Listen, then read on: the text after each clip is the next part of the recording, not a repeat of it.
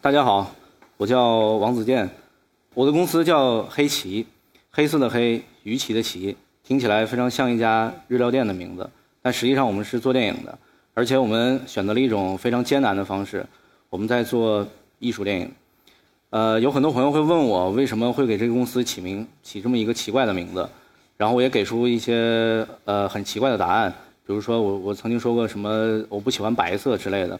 但实际上那天我们起想到这个名字，真实的情景是，呃，我和我一起创业的几个发小，我们在办公室里面，然后接到了工商局发来的这个通知函，然后告诉我们之前想要使用这个名字不能用了，而且还是在呃我已经提交了一封上千字的解释函之后，我们当时想给这家公司起的名字叫自由市，然后这是我第一次呃经历审查，这种无力感就好像是把你丢到了深海里一样。呃，你一句话也说不出来，然后我就想起了当时我们在这海洋馆里面看到过一种鲨鱼，呃，非常小一只，然后成群结队的，它叫黑鳍鲨，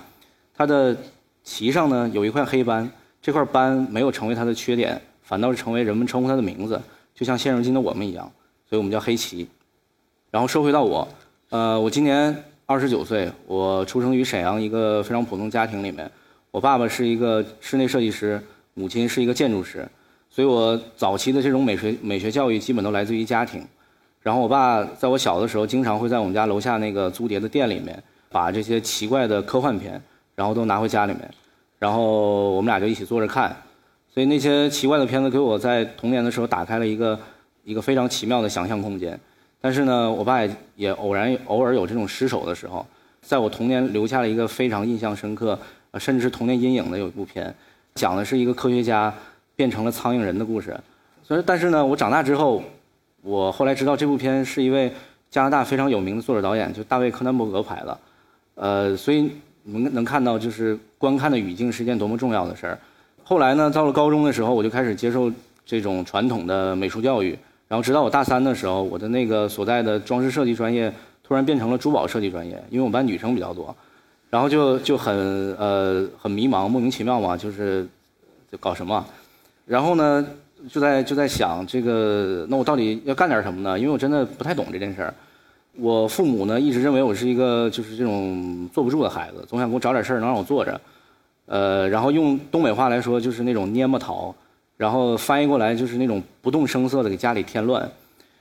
后来我自己长大了，恰巧那个时候在大学的时候看了加缪，然后就。非常认真的思考了这个关于存在的问题，就是我到底要干点啥。然后第一件事想的就是继续画画嘛，然后搞搞纯艺术。第二个事儿就是电影，呃，但是准确的说，对于当时来说是看电影。在我后来成立公司之后，我才意识到我把在这个世界上只有这两件事能让我做主，然后把它结合在一起了。但是这个过程真的非常漫长。我在大四的时候偶然间去到了一个北京宋庄的呃立宪亭电影学校。它是一个我到目前为止接受的唯一一个正经的电影教育，所以它对我非常重要。虽然它只有一个月的时间，然后呢，我在呃那里面学到了两件事儿：第一个是保持怀疑，第二个是独立思考。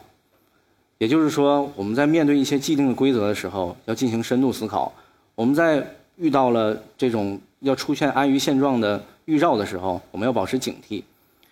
这说起来非常非常抽象，简单来说是什么呢？就是我会追问自己，这样做对吗？之后再追问一句，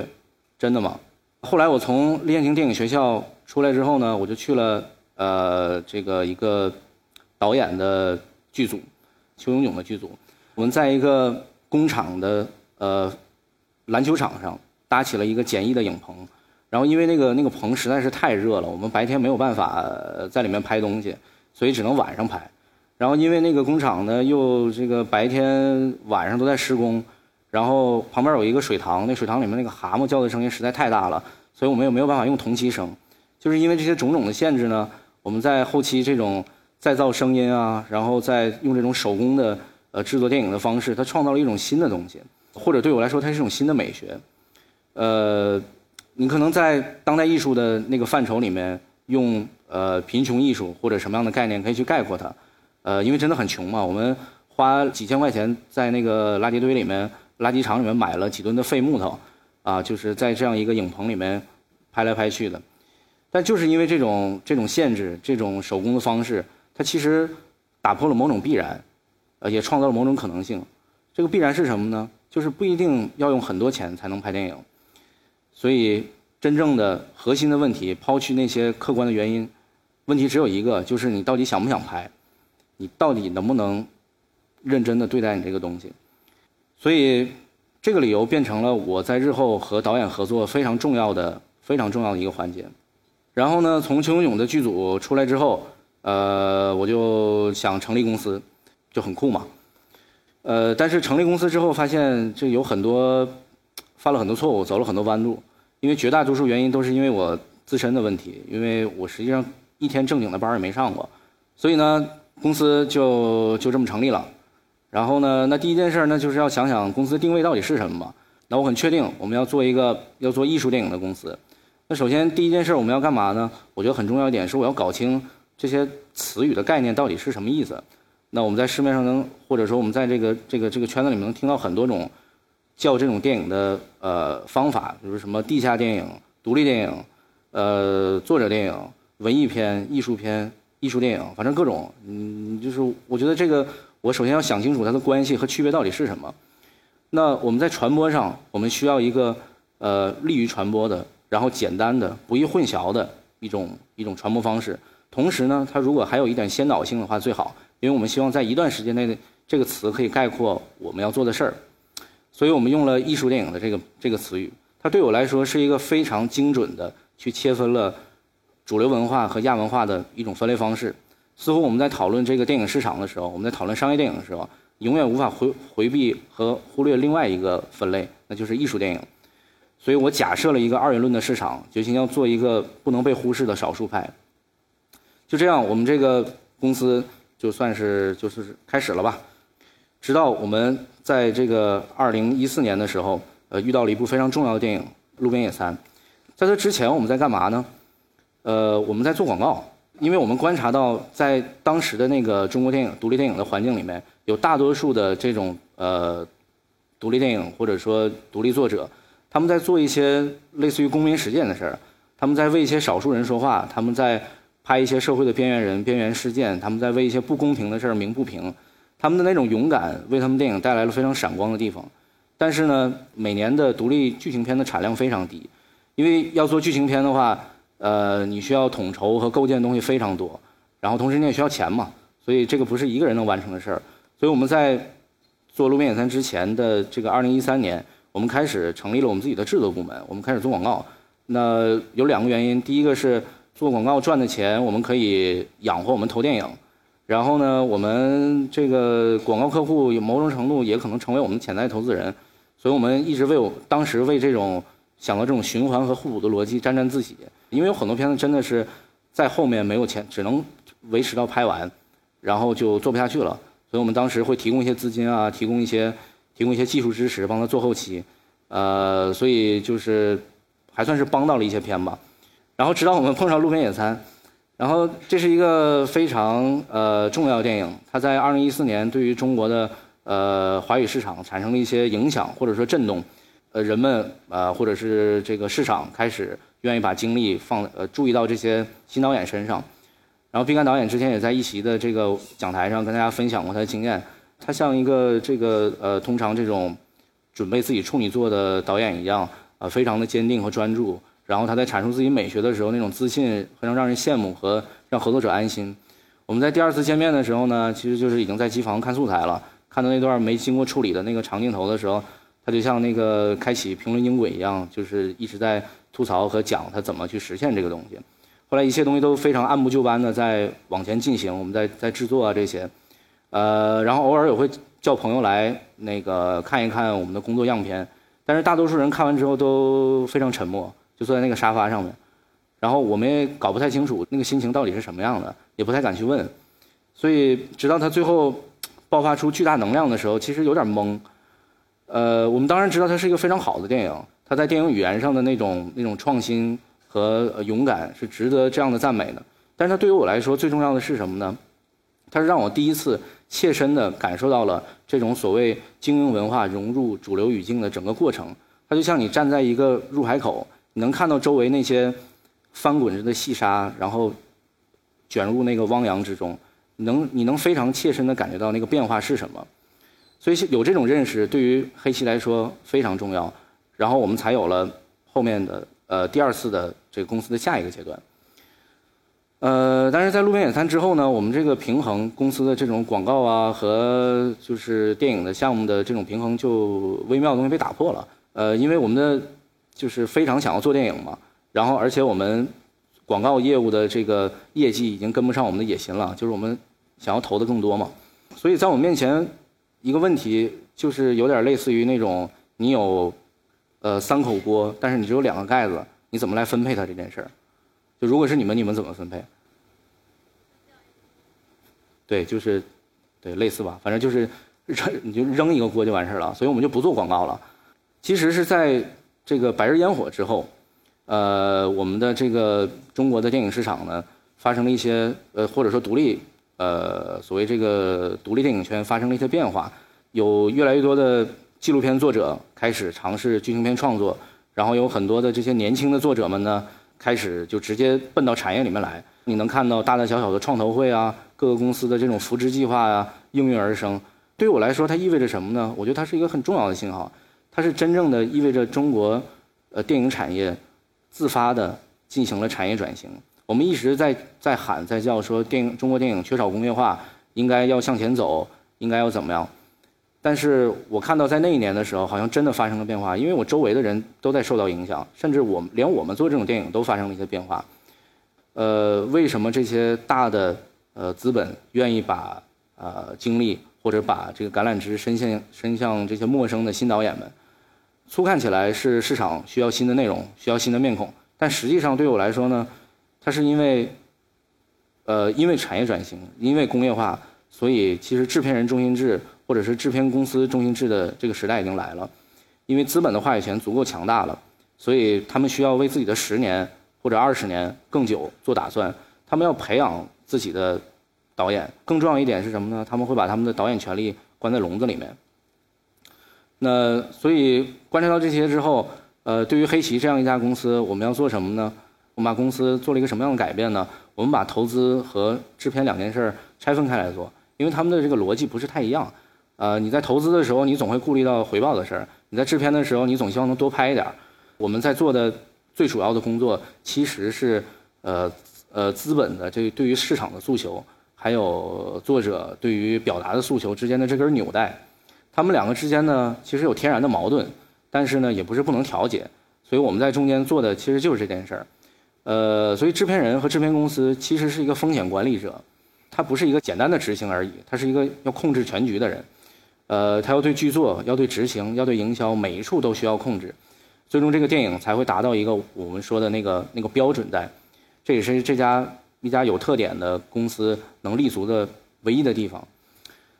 呃，所以作为一个制片公司，像我们这样制片公司来说，它绝对不是呃资方的传话筒，他也不是导演的经纪人，他是一个需要保持独立人格、保持独立思考、站稳自己的立场、用自己的判断来去把这个项目能执行完的这么一个人。所以这其实就是我们一直在说的，呃，为什么要要要做一家制片公司？然后呢，我们在第二阶段呢，在做的这些电影，就是我们叫又有了一个新的名字，叫作者电影。那作者电影很显而易见，它是一个围绕着作者意识展开的电影。但为什么你们这些，就是你们也观察到了啊？这个主流市场在朝着一个制片人中心制的方向再去转舵的时候，你们非得要搞这些东西？呃，为什么非得要做一个以导演为主导的东西？呃，原因也非常简单，就是呃，我们是从这种民营文化成长起来的。我们的大多数教育除了那个立行学校之外，就是看电影嘛。那我们很清楚，我们喜欢的电影是一些关于个体、关于生命、关于非常真实的东西的一些一些作品。那我们也认识到，往往一些新的美学出现是源于一些源发于一些非常个体的珍贵的生命体验，甚至它是源于一些瑕疵、限制、意外而产生的一种新的东西。所以你从公司层面是很难去接受这种各种意外出现的。那对于一个个体来说，它的特点不会变成它的局限。所以这就是我们为什么要坚持要做作者电影。也同样的原因是，我们在拍这样的电影，我们在关注个体，为什么我们不能关注在我们面前的这个导演，他作为一个个体的感受和生命呢？对我们面对面对这些大浪大潮的时候，我们为什么能在这个环境侥幸生存，还能站在这儿跟大家分享这个小公司的这些东西？第一个就是刚才讲过市场的大方向，大家在开始关注新导演，然后恰巧我们做的这种类型呢，呃，又是以新导演居多。另外一点就是，呃，市场的泡沫在逐渐减少的情况下，那新和好的东西一定会浮出水面，或者它显得会更有价值。好，一个对于电影标准的好，我们在尝试，我们在一直在尝试按我们自己的标准，然后做到更好。关于新呢，我想再稍微再多说两句。我们在呃讨论所谓新的时候，其实在讨论什么呢？它有可能是题材的新颖。呃，有可能是试点的新颖，有可能是样态的新颖，它甚至也可能是某种在早期的这种先锋主义，它以现代介质的方式来去呈现，它也可能变成一种新。我们现在在呃此时此刻正在深圳啊和贵州拍摄的一部电影叫《马赛克少女》，然后这部片呢是来源于一个真实的新闻案件。然后我们在做这部片的时候，当然第一个直觉它一定是一个。现实主义电影，那所以我们就在讨论是一个写实的问题。当我们实际到了这个贵州，呃，到了那个小镇里面，我们发现有些东西跟我们想的不一样。我们在电影维维度去讨论写实这件事儿，呃，其实远没有想象那么简单。它对于我来说，它是什么呢？它其实是写真、写实和写生这三个词的三个词的区别和关系。写真是什么？写真其实是还原。写真是描摹肖像，是一其实是照相术的本意。写实是什么？写实是告诉我们要抛弃理想主义的想象，要精准的描写这个东西。那写生是什么？写生强调的是我们要直接面对这个对象进行创作。所以这三者的关系并行，我们足够深入的了解它，才能了解在当下语境里面的写实到底是什么。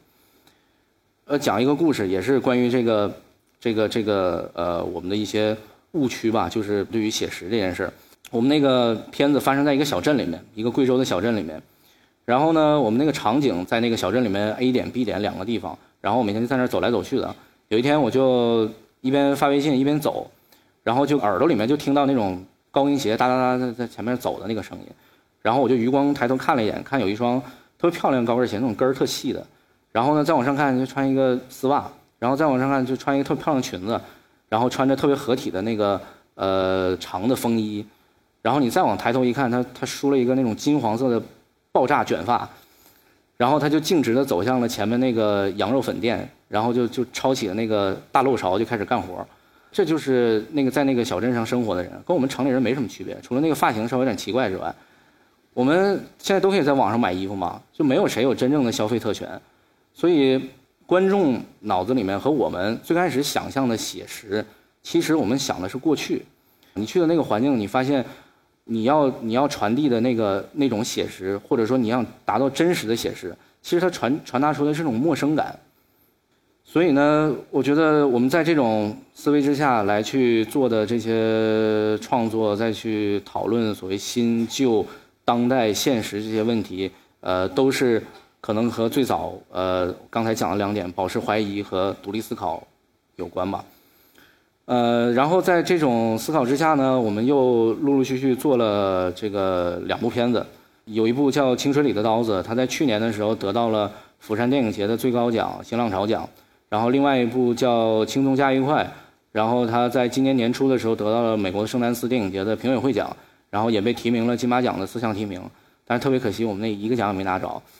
电影节呢，对我来说是一个呃充满幻觉的地方。因为电影节制造了一个制造一个气氛，它会让你觉得在电影节期间的时候，你是那个城市里面最重要的人，你会觉得你浑身都发光，然后你会在你觉得你在台上的时候，然后你走在街上，别人的呐喊啊，然后关注啊、侧目啊，这些都是因为喜欢你的电影。但是一个残忍的事实呢，其实不是这样的，你大多数时候得到的仅仅是尊重，距离被喜欢其实还有很长的距离。如果就像我们做这公司一样，如果周围的朋友或者市场，然后给予你的只是那种说，哎呀，小伙子挺不容易的，做的挺棒，加油，拍拍你的肩膀，呃，这个就就是你觉得，哎，只是宽宽心嘛，对吧？它没有造成真正影响。实际上，什么是真正影响？就人们开始讨论它了，人们开始议论它了，甚至人们的有某些消费习惯都被改变了。那有可能是你在地铁里面看到一个，你从西三旗站看到一个刚下班的那个啊某个那个大公司的人戴着耳机，然后呃看着手机里面正在看你的预告，呃在你楼下这家超市，呃收银员在打开手机扫码的时候，你发现他的锁屏界面是你们的海报，啊就是或者是各种想象，我觉得那个就是我刚才说的一个精英文化或者一个小众文化进入到主流语境里面，它会发生什么样的变化？这反正我也不知道，就因为我现在没有看到，但是我我对它充满好奇。呃，然后做完这两个片子之后呢，我们就还在继续向前。我们在今年的时候又开启了两个拓展了两个新的业务。第一个呢，呃，是一家国际销售公司，叫赤脚。我们为什么要做这样一家销售公司呢？因为我希望我们的制片业务是一个可以非常专注、非常集中在这些电影项目上。不受那些其他的，呃，资本啊，或者是呃目的啊，其他的诉求去去操控的这么一个东西。我们当然希望这家公司能像一个真正的国际销售公司一样，它不是简单的把一个电影送到电影节而已。我们希望它能达成真正的销售，能让我们的片子能在海外能真正卖得出去。呃，而且呢，我们也希望我们通过这家公司把更多的新导演，呃，更多或者说更多成熟的。呃，愿意跟我们合作的成熟的导演，也推到最大的电影节上，我们帮他把片子完成最后一步。我们希望这些能在影史留名的片子里面都有这个公司的名字。呃，其实是一个非常简单又美好的一个一个想象。当然，这家公司我觉得我们一定是以呃盈利为前提的，因为对于一家销售公司来说，一家销售公司敢叫自己叫销售公司，那销售就是一个最正向的推进力。然后第二件事呢，就是我们做了一个。一影院叫小庄电影馆，这个电影院呢有五十年，它的前身有五十年的历史。它位于北京的 CBD，从窗户就能看出去就是那个央视那个大楼。然后恰巧我们这个设计师也是设计央视大楼那个库哈斯，就你很难想象这么小一影院怎么能请到他，因为库哈斯年轻的时候是一个电影记者，然后他在采访完费里尼之后，他觉得自己太没有才华了，所以就搞建筑去了。所以他一直对电影还是有一些热情的，做了很多这种社区影院。我们希望这个影院能。能传递一个什么样的感觉呢？其实非常简单，就是一种安全感。那作为一个影迷来说的那种安全感，那可能很简单，就是类似于那种呃，问你那个周末要去干嘛，然后可能说那就去小庄吧。在这种消费习惯下，我们在手机上可以买电影票的情况下，你仍然愿意把你自己完全交给一个地方。呃，有可能是因为它的片子都很好，也有可能是它的灯光让你感觉很舒服，或者是呃放完片子之后，你们在门口和陌生人抽烟。聊那个片的时候那种感觉吧，就是那一刻的那种轻松自在，会让你觉得在那个城市，除了那些糟心事儿，每天感觉要被清除，或者是孩子受到威胁这些事儿之外，它还有一刻美好。这就是我最想要的东西。嗯，对，呃，做了黑棋之后呢，它确实这个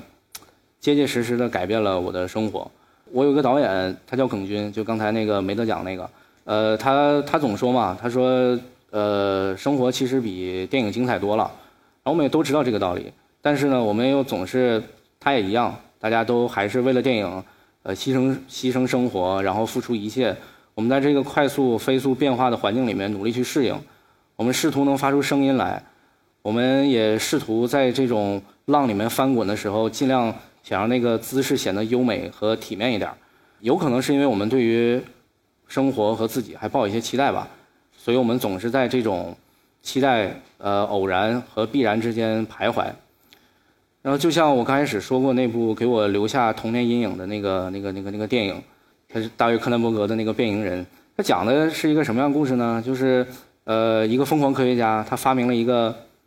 呃时空穿梭机器，从 A 点能移动移动到 B 点。然后因为个意外，那个机器里面进了一只苍蝇，他就变成了一个苍蝇人，变成这么恶心之后，他的女朋友仍然没有抛弃他，仍然非常爱他。呃，但是他用最后的那个理智告诉他女朋友：“你要离开我，你你快走吧。”呃，然后我再后来我就记不住了，这个这个女的到底走没走？我就是我印象中她应该是走了，但是呢，其实这也不重要。因为我们总会相信我们愿意相信的事儿，所以我觉得对于这个科学家来说也一样吧。你想，我们这个讲台上有有那么多科学家来来讲过讲座，那是科学家啊，那么聪明，他怎么会不知道会有意外，会有可能有一只虫子进到他那个仪器里面来？他肯定知道的。所以我觉得面对他在面对这个问题的时候，和我们想的可能是一样吧，就是你做这些事儿总要付出一些代价，或者是你总要有人勇敢的做一些这些事儿嘛。无非就是在做之前，你需要需要再问自己一下，这样做对吗？回答对，然后真的吗？真的，谢谢。